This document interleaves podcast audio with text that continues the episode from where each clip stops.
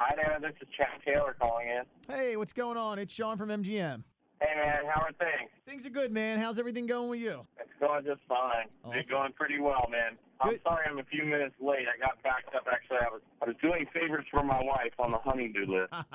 we we all have those. Of course, absolutely. It's great to talk to you, man. I've been a, a big fan of Live uh, since the first time I heard Throwing Copper. And, uh, of course, you're going to be doing that record in its entirety here at the House of Blues on October fifth, man. We're looking forward to having you. Hey, man, I, I'm really excited to come down and to do this. Uh, you know, so Live's been a band now for twenty-eight years, and we've never played a single album uh, front to back during that time period. It's just, I don't know, the occasions never come up. So Atlantic City's going to have a very, very uh, special event, and uh, all the guys in the band are pumped, and everybody's super excited to be in Atlantic City. Now, uh, going back and revisiting uh, some of the material on Throwing Copper, obviously uh, you play a lot of the hits, you know, every night you play, but uh, some of the stuff you hadn't played in a while, was it difficult to uh, relearn? Well, w- rehearsals are going to start about a week out from the show. We're going to do four or five rehearsals, so hopefully we'll get it together by then.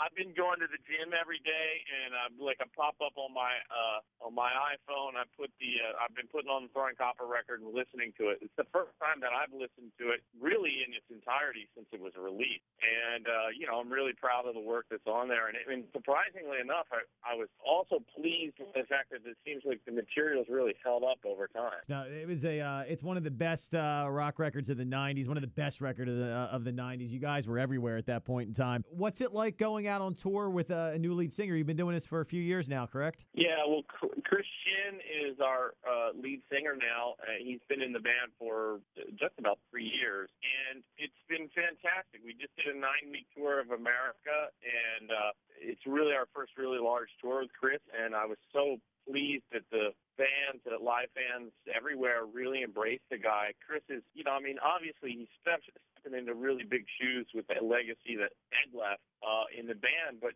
I, I think this is a situation where, you know, Live fans are just, you know, they've stayed so active with us. They've seen the trials and tribulations of, of us grow as a band, and so I think that everybody won out. You know, Ed's been making solo music and putting that out, and the fans are really happy with that, and, and of course, they've really loved the Live stuff, too. Despite what everybody might think, which is a really interesting thing about bands, is I, I really had to learn this firsthand. Bands do break up in their own weird way, and, but but there's a lot of room for forgiveness and for uh, love and tolerance and understanding. And uh, I, I got to say that the Live fan base, uh, just watching from a distance, like for example what the guys in Stone Temple Pilots have been going through, we experienced nothing like that. I was surprised. Uh, you know, I didn't really. I kind of lost track of Live. I know you guys were kind of, I don't want to say hiatus, but with everything going on between the band and Ed, and and uh, not really doing anything. And then I, I saw you guys were touring. I was I was very curious, and I haven't had a chance to see uh, you guys with Christian, so I'm looking forward to uh, October fifth. And and you you did explain it. I was wondering what the crowd reaction was with the new lead singer, because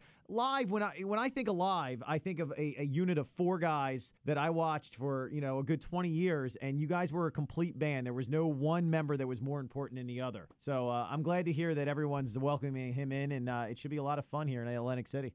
Yeah, and, and you know, it's one of those things where I have to honestly say, I mean, I really was hesitant to consider doing live music without Ed. You know, you have to understand Ed and I were friends and, and remain acquaintances uh, since, I don't know, whatever, the third grade. Mm-hmm. We knew each other forever. I really, you know, I struggled with it. And then, you know, we decided to see what it would be like to play the songs with someone else, and that someone else happened to be Chris.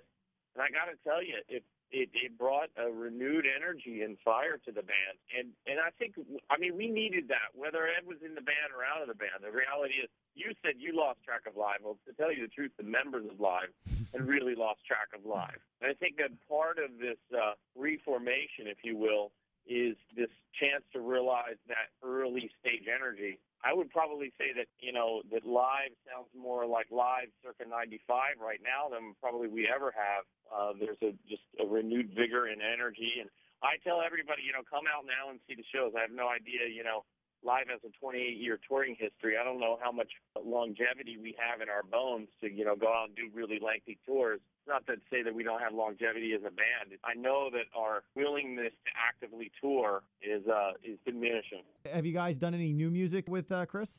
Yeah, we're we're knee deep. We're I'm literally uh, driving to the studio right now. We're knee deep into working on a record with Jerry Harrison back at the helm. Uh, Jerry, of course, is from the Talking Heads for your listeners that don't know. And uh, you know, Jerry produced Mental Jewelry and Throwing Copper and The Distance Here for Live. Uh, so you know, there's a great lineage there that goes all the way back to Live, of course, being signed out of C B G Bs, and the Talking Heads came out of C B. Mm-hmm. Uh, so it's a l- little part of our rock and roll history. Are, are, are the band and Ed just completely severed? Is is that relationship completely gone now? You know, it's interesting. I, I've never really been particularly good at buy, goodbyes, but one of the things I've learned during this process is to say goodbye. Um, that era was one that, you know, I'll never forget, and I'm completely and utterly tied to, and I have great respect uh, and devotion for that time period of, the, of my life. But I will say that we grew as Uh, as as men do, and Ed's interests are not the band's interests. And, you know, that's really where the divide started. It wasn't necessarily a musical divide. It was, you know, where our spirits were at as human beings. Uh, Ed had a calling to do solo music and to work that way. We had a calling to do a band. As, as important as Ed thought it was to do a solo career, we thought it was equally important to be remain a band. Uh, so that was probably the rub, and the, and the primary difference was just how we saw music and what was important. You had mentioned that you always saw Live as a unit, as a band. That was part of, you know, sort of a, a credo that we followed, that everyone would contribute, everyone would be involved. And when that started to be limited or, or shuttered, uh, that just went, I don't know, to me, that went right across the grain of what I really believe to be the key element in music. Well, I love ensemble music, let's put it that way. Mm-hmm. So, for example, like, actually a real argument in between Ed and I was, Ed said to me, you know, this is bullshit, or excuse my language, you can bleep that out, but he said this is, uh, you know, a, a crap or whatever, and that, you know, he said that you and I are the Keith and Mick of this band, or the John and Paul or whatever. And I wrote him back, and I literally said, man, I said, you know, that's the difference between you and I. You know, yeah, we might be the Mick and the Keith, but, like, I was a Brian Jones fan. Like, you know, I, I was into the band. I'm a Charlie Watts fan and a Bill Wyman fan. And how those guys played together is what made the Rolling Stones magical. In my opinion, what Ed was lacking was that he couldn't see that magic. He was just seeing, he was coming at it from being a songwriter or a creative person. I was saying, you know, uh, that's not really how I see it. So fundamentally, that's where we fell apart. That's where the difference was. And I want to say this, it's much, much harder to be in a band. I mean, trust me, there are days when I want to sit there and tell Chad Gracie, look, just shut up and play your damn drum part. But to Chad Gracie's credit, what he'd say back to me is, look, man, I'll play my drum part when you give me something worthy of playing. Okay. You know, like, give me something to play to that gives me some, you know, some, some push-pull, some energy. And that's the dynamic that made Live a great band. It was that we, I mean, really, we're all stubborn guys at the end of the day who are all incredibly talented individually. But where we really came to be our best was when you put us together in a room. And really, that's, you know, that's why I love The Who. It's why I love U two.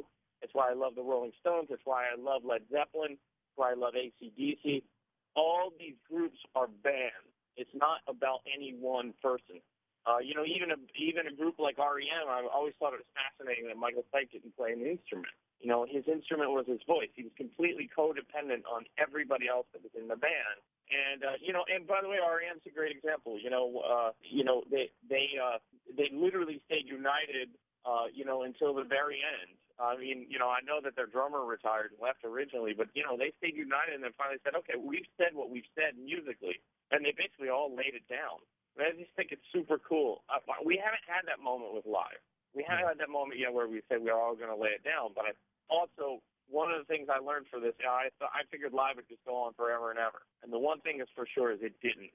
Uh, you know, our relationship with Ed changed, it splintered, and that came to an end. And so now I don't take anything in the band for granted. I don't know how many more shows there'll be or how many more albums. I certainly want to make more, but at the same time, I'm a realist and say, you know, you got to get your tickets and get your experience while you can. I think that in particular, you know, Atlantic City, a, a once-in-a-lifetime chance to hear us play Throwing Copper. You know, I'm a little nervous about doing it because I've never done anything like that, but at the same time, that nervousness, I know, is going to be shared with the audience and then turn into, you know, palpable energy. We're looking forward to it. We're very excited for the big show here in Atlantic City, October fifth. Throwing Copper in its entirety. I know I'll be there. I mean, uh, just part of the soundtrack of me growing up. I mean, that record came out when I was in high school, and I, I just remember playing it over and over again, seeing you guys on tour several times through the year. So I'm looking forward to it, man. I appreciate you taking the time. Uh, the best of luck with Live, man, and uh, we'll see you October fifth. Absolutely. See you guys there.